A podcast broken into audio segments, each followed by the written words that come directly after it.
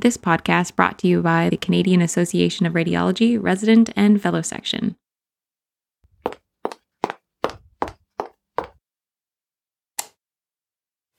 Hey everyone, you're listening to Learning in the Dark. Hey everyone, you're listening to Learning Hey in the Dark. Hey everyone, you're listening to Learning in the Dark. Hey everyone, you're listening. You're listening to to Learning in the Dark. Everybody, hey everyone, you're listening to Learning in the Dark. listening You're to listening to Hey Learning in the everyone, Dark. You're listening to Learning in the Dark. Hi, listening everyone, to you're listening to Learning in the Hi, my name's Rebecca, And my name is James. and you're listening to Learning in the Dark.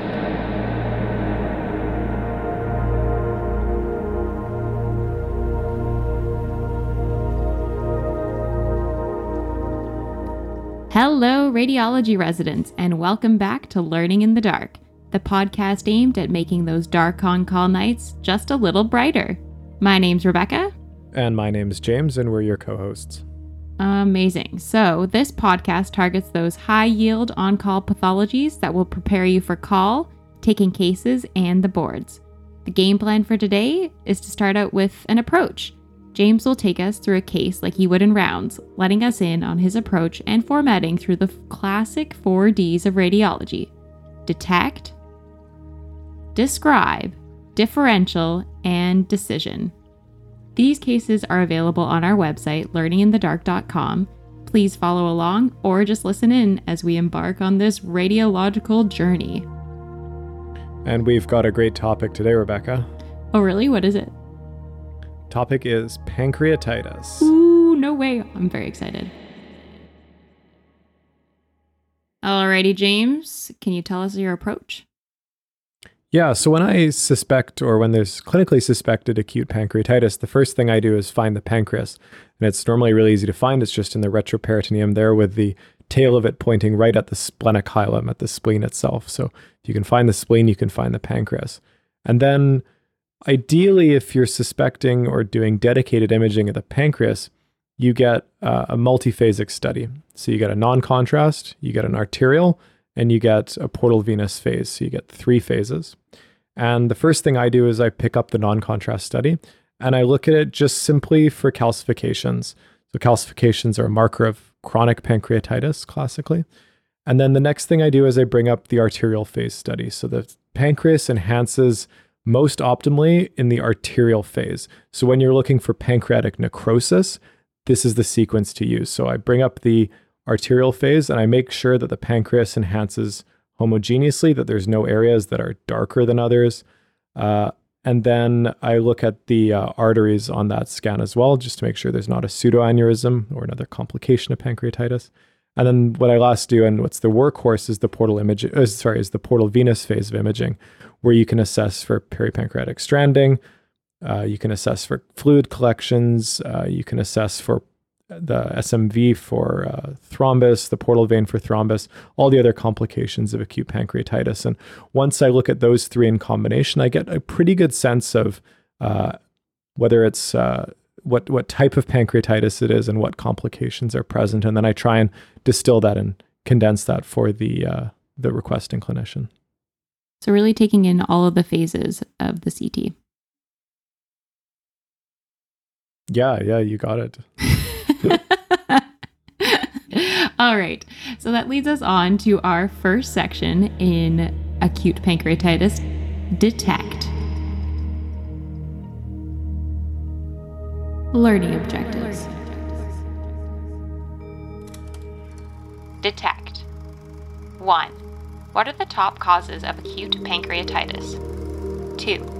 What are the clinical signs and symptoms? 3.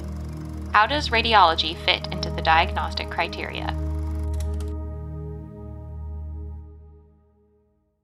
All right, so pancreatitis is actually fairly common. It's the third most common cause of hospital admission in the United States, which is pretty crazy. Um, and it's actually its incidence is increasing and estimated at 40 in 100,000 people. So not like, something that you're definitely going to see when you're on call. In terms of the pathophysiology, James, do you remember the mnemonic from med school? Yeah, I, mean, there's a few of them, but the one I think that I liked was "I get smashed." Yes, totally. It was actually my first consult as an MSI 3 on internal medicine, and that that mnemonic was drilled into my head. So we're gonna Yeah, go. I'm sure it was the scorpion bite. Oh, hundred percent. I've always I tried to find some pictures of scorpion bite pancreatitis, but I was unlucky in my hunt. yeah, I think some question as to whether it's really a an entity or not. It has to be. It's always the scorpion. Always the scorpion. Maybe if somebody's returning from Trinidad or Tobago. You never know. Uh, but the actual causes you've got idiopathic, being the eye, gallstones, ethanol, traumatic, steroids, mumps slash measles, autoimmune, the dreaded scorpion, uh, hyperlipidemia or hypercalcemia, ERCP, and drugs. But the top ones that we're definitely going to see are gallstones and alcohol. Um, and other things that you will probably come encounter uh, during radiology are uh, traumatic causes, ERCP, and autoimmune causes of pancreatitis. yeah, exactly. Those are the ones that we tend to see most often clinically. And the common thing is all the all these patients tend to present with acute severe epigastric pain radiating to the back because the, the pancreas is in the retroperitoneum.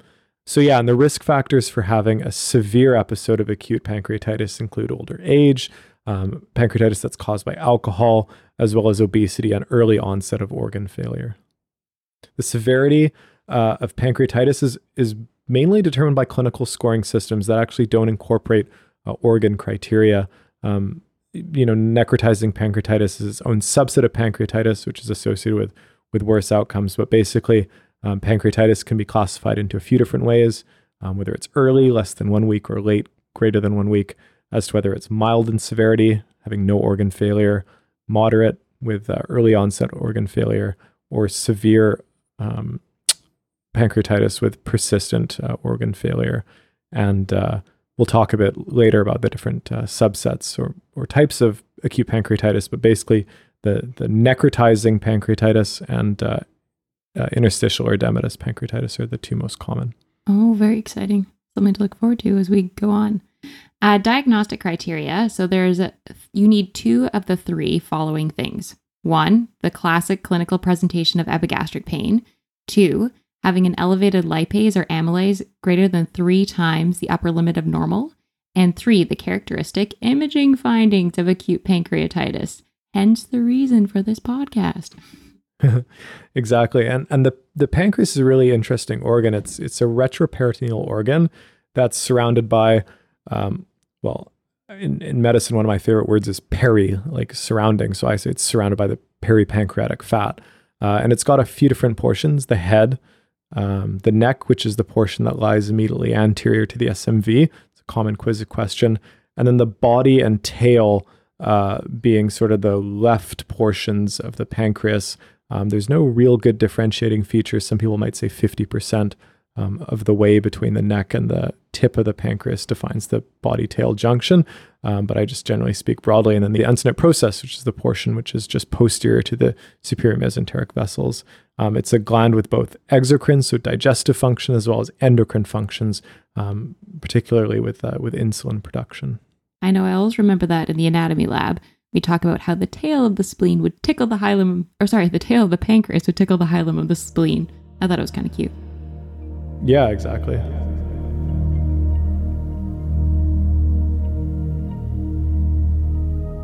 Learning objectives. Describe.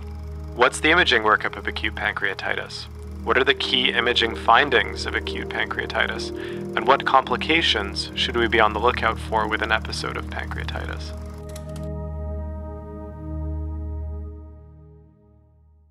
All right, so our imaging workup, CT is the workhorse for the assessment of both the pancreas and pancreatitis complications. Ultrasound is actually also useful in the detection of gallbladder pathology, which is a common cause of the pancreatitis. Um, so, type of imaging as per the ACR guidelines are based on the timing of the symptoms as well as patient factors. So, if you have a first presentation of epigastric pain with an elevated serum li- lipase or amylase, and you're less than 48 to 72 hours uh, post symptoms, then an ultrasound plus minus a CT of the abdomen pelvis with IV contrast uh, should be obtained in those circumstances. An MRI of the abdomen without and with IV contrast with MRCP could also be considered. In a first presentation of query acute pancreatitis and other intra-abdominal processes should be ruled out, and you've got an equivocal amylase or lipase, then a CT abdo pelvis with IV contrast is usually the go to. If you've got a severely ill patient, um, like SIRS positive, like critically ill, this is like no bueno. CT, once again, is the workhorse of imaging. So, James, can you tell us a bit about the ultrasound findings? Yeah, so this I think the single most important thing that the surgeons want to know um, with ultrasound is less so with the diagnosis of pancreatitis and more the cause of pancreatitis. So if you've got gallstones and pancreatitis, um, there is some evidence to suggest that doing a cholecystectomy when everything resolves um, can lead to better outcomes in the future or prevent further episodes of pancreatitis. So the main thing that the surgeons want to know from us on ultrasound is uh, are there gallstones or not? Now, there are ultrasound findings of pancreatitis, like a large gland um, with, with, heterogeneous echotexture. There could be ascites or, or mass effect from uh, pancreatic collection.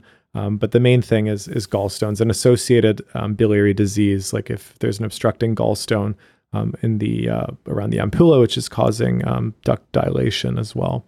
And so uh, that's mainly what we're looking for with ultrasound rather than the diagnosis of pancreatitis itself. Gotcha. So the stuff around it. So that leads us on to our workhorse, the CT.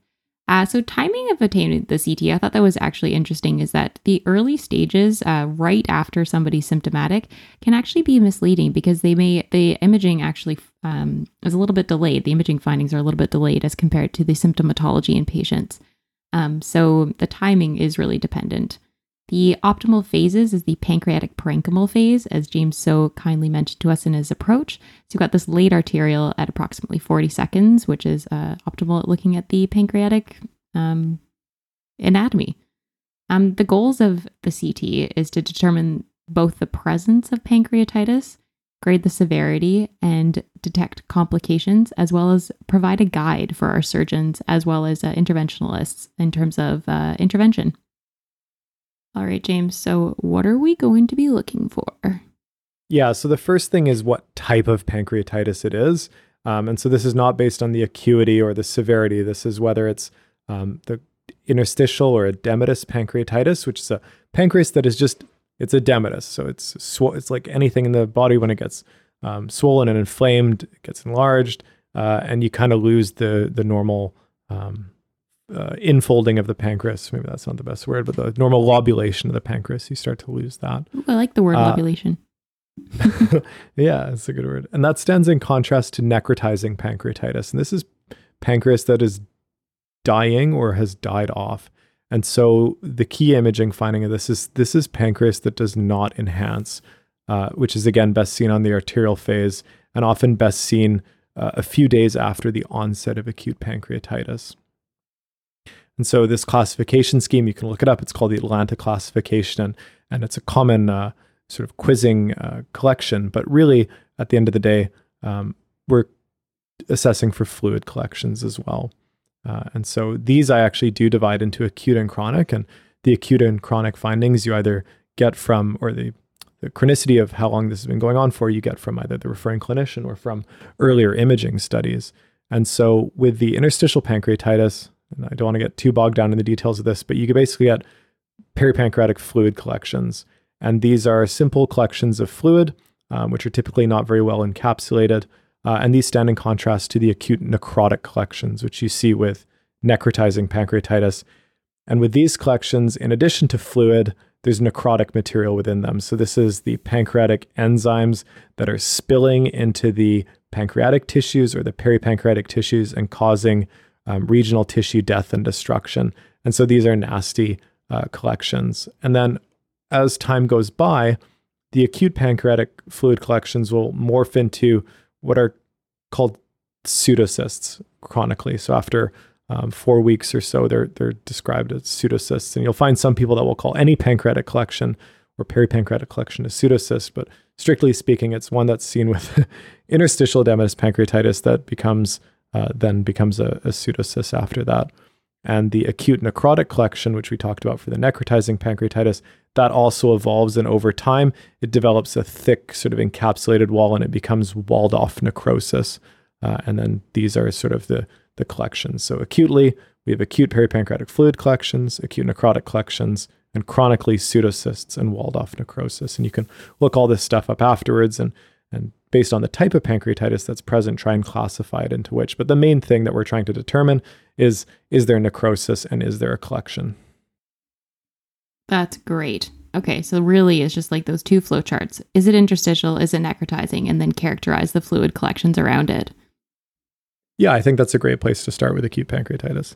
Okay, awesome.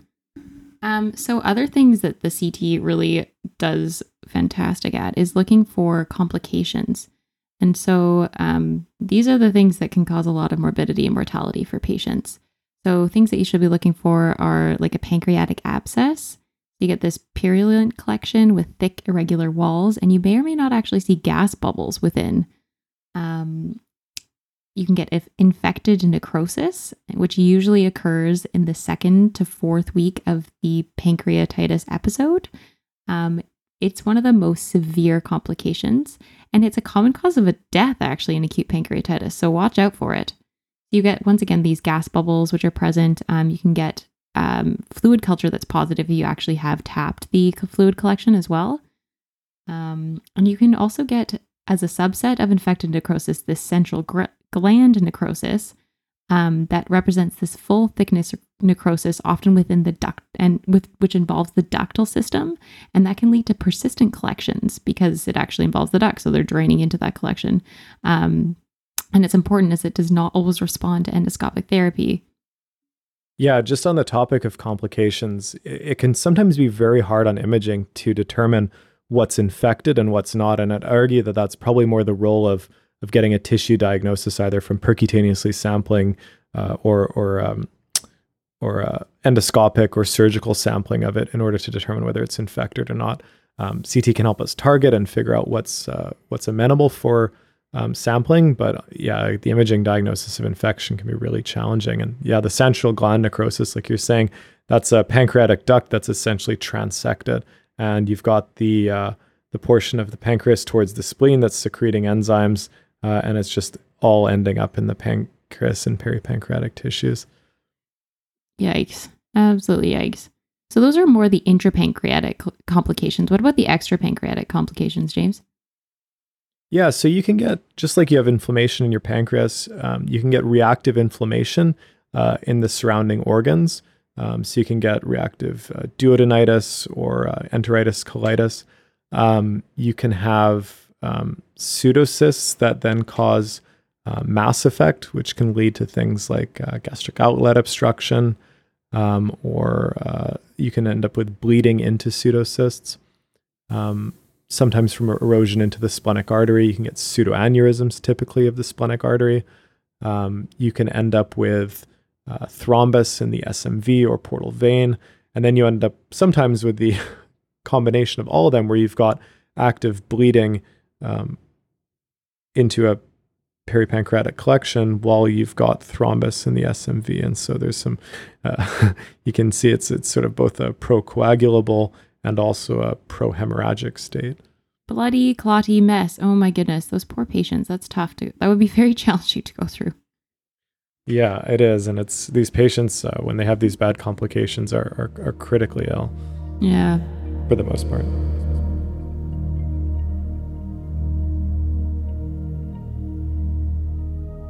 Learning objectives.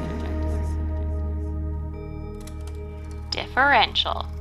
What else should we be considering? And decision. How do the radiologic findings influence treatment? Yeah, so when I see like non-specific, say like very mild, non-specific peripancreatic inflammation, um, then I start to think about regional other regional inflammatory processes. So, is it a, a, gastritis or duodenitis, which is causing some inflammation in that region? Sometimes we see non-specific inflammation extending into the root of the small bowel mesentery, which is very close to the pancreas. And some people have turned this mesenteric haziness or maybe mesenteric panniculitis, depending on how severe it is.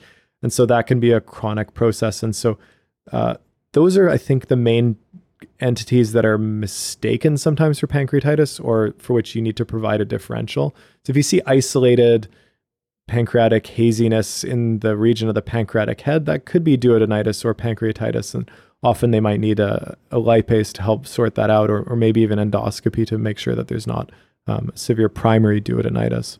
Um, and then other pancreatic lesions are also in the differential diagnosis. So, um, pancreatic ductal adenocarcinoma, typically these are uh, lesions which enhance less than that of pancreas. So, sometimes they can sort of look like necrotizing pancreatitis, although often with these, there's some um, pretty distinctive features and they don't cause the same degree of um, peripancreatic inflammation uh, that, uh, that pancreatitis does. Um, chronic pancreatitis, again, is, is always something to consider, or acute on chronic pancreatitis, particularly if you see a lot of calcifications uh, in the region of the pancreas.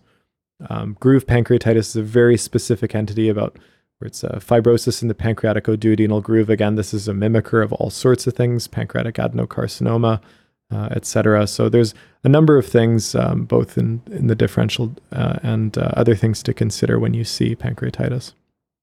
Yeah, it's good good to keep an open mind, right? Because you just you just don't know. And I did see a couple of cases, uh, even just looking these, they're uh, researching for the podcast, and you got like autoimmune pancreatitis. Sometimes can look a little bit um, fairly focal. Um, so it, it's just good to keep keep an open mind. Yeah, autoimmune pancreatitis is a really interesting one because um, you often don't have the same degree of peri. You get the swelling, but you don't ha- typically have the same degree of peripancreatic inflammation, uh, and so uh, this is a challenging one. So young people have often what uh, what looks like a fairly um, what what might be described as an edematous pancreas in an older person might be totally normal for a younger person. So uh, I'm not sure if that's quite making sense, but as you get older, you get more fatty infiltration and fatty atrophy of the pancreas, whereas young people have fairly juicy pancreases. Uh, and so juicy, sometimes I've seen Sometimes I've seen what's just a normal young person's pancreas mistaken as being autoimmune pancreatitis. So, uh, in this case, the the clinical presentation as well as uh, other entities like the lipase and uh, and imaging findings all have to be taken in conjunction. Love it. Team environment. We got to work with our referring clinicians. All right. So this leads us on to our decision. And the decision to intervene in pancreatitis is largely driven by the severity of symptoms that the patient's presenting with. Um, it's a stepwise approach to treatment. So you've got things like conservative management, radiological intervention, and then surgical intervention. In terms of conservative, so they've got like pain and IV fluids, as well as actually they've moved toward more towards early oral feeding um, within 24 hours or like enteral feeding as opposed to uh, strict NPO, which used to be part of the guidelines. Um, and then just based on the severity, uh, the clinical severity scoring systems that we mentioned before, the kind of decision as to whether patients require ICU admission will also be assessed. What about radiological interventions, James? What kind of things are we looking for? Yeah, so the, the main thing that we we would intervene on radiologically is percutaneously, uh, intervening on peripancreatic collections, either for diagnosis, i.e., to see if they are infected or not, or for treatment to try and drain them. And some of these, many of these necrotic collections are full of thick material, it's necrotic tissue. Uh, and we try and put these small drains in because you can only put so so big of a tube in percutaneously, and, and many of them I think are sort of uh, not the most optimal strategy for draining what's a, a, thick collection. And so sometimes these patients require either multiple drainages or multiple modalities like radiologic, endoscopic, plus or minus surgical interventions um, to really uh, to treat these uh, collections if they're causing symptoms. Gotcha. Yeah, surgical interventions are interesting. It's once again the timing can be delayed just to make sure that they're um, actually these walled off collections and then they have also a stepwise approach going from less uh, invasive to most invasive, which logically makes sense. I do, uh, James, have you seen this video assisted uh, retroperitoneal debridement? I've never seen that. I hadn't seen that in clerkship nor in my off service year. And I was just curious about it. Um, I actually haven't seen it. This is my favorite thing to say on this podcast. I'm not a surgeon, and I I never claim to be, um, but uh, it sounds like a really in, sounds like a really interesting approach. That's for sure. Absolutely. Um, luckily, so there can be improvement and resolution of these symptoms for patients. Uh, so mild pancreatitis, you don't have any organ failure, and the expected outcomes is improvement within the first week. Uh, for moderate severe, um, pancreatitis, the clinical condition is determined by the signs of sepsis, and mortality does increase uh, when and if the patient does have necrotizing pancreatitis. So, our radiological uh, correlation is very important for these patients. But once again, clinical correlation required, and really important. It's an important. I know it's a terrible. It's a terrible term, uh, but it's important. You're to meant work. to put it at the end of each of your reports, actually. Am I? It's Every part of uh, one. part of the, yeah, exactly. Chest X-ray, clinical correlation required. Everything. You got it. yeah, but definitely learn learn for your patients once again. Any final words for us, James? Yeah, I think my, my takeaways from pancreatitis imaging is is the more I go on, the more I realize that again, the most sometimes that we can do to help guide management of these patients is to assess the complications. And uh, unless you know the complications, you can't start assessing for them. So, uh, I mean, the diagnosis of pancreatitis is rarely in question, like we're talking about. Fairly typical presentation, typical lab findings, very sick patients for the most part. Um, but it's it's our detection and description and treatment of the complications. I think that really makes uh, a difference for these patients. Amazing. I really I like that takeaway. All right, guys. Well, that wraps up the case for this week. Hopefully, we shed some light on acute pancreatitis while you were learning in the dark. Please check out our website at learninginthedark.com for the cases, show notes, and a link to our survey to provide us with feedback for future episodes. Until next time, stay happy and healthy, and adios. Thanks, Rebecca.